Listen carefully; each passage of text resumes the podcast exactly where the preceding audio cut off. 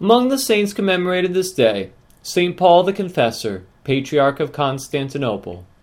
When the blessed Patriarch Alexander was lying on his deathbed, the lamenting faithful asked him whom he would leave to follow him as chief pastor of the flock of Christ.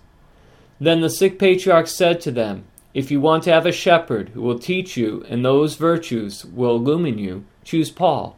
But if you want a suitable man as a figurehead, choose Macedonius. The people chose Paul. This was not acceptable to the Arian heretics, nor to the Emperor Constantius, who was at that time in Antioch. And so Paul was quickly deposed, and fled to Rome together with St. Athanasius the Great. There, both Pope Julius and the Emperor Constans gave them a warm welcome and upheld them in their orthodoxy.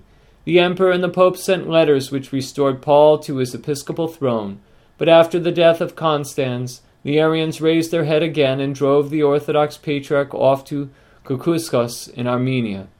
When Paul was celebrating the liturgy one day in exile, he was set on by the Arians and strangled with his pallium.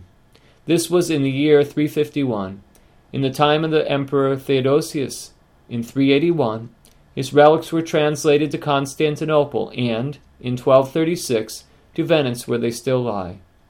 His beloved priests and secretaries, Marcian and Martyrius, suffered soon after their patriarch, on October 25, 355. Through the prayers of our Holy Fathers, Lord Jesus Christ, Son of God, have mercy on us.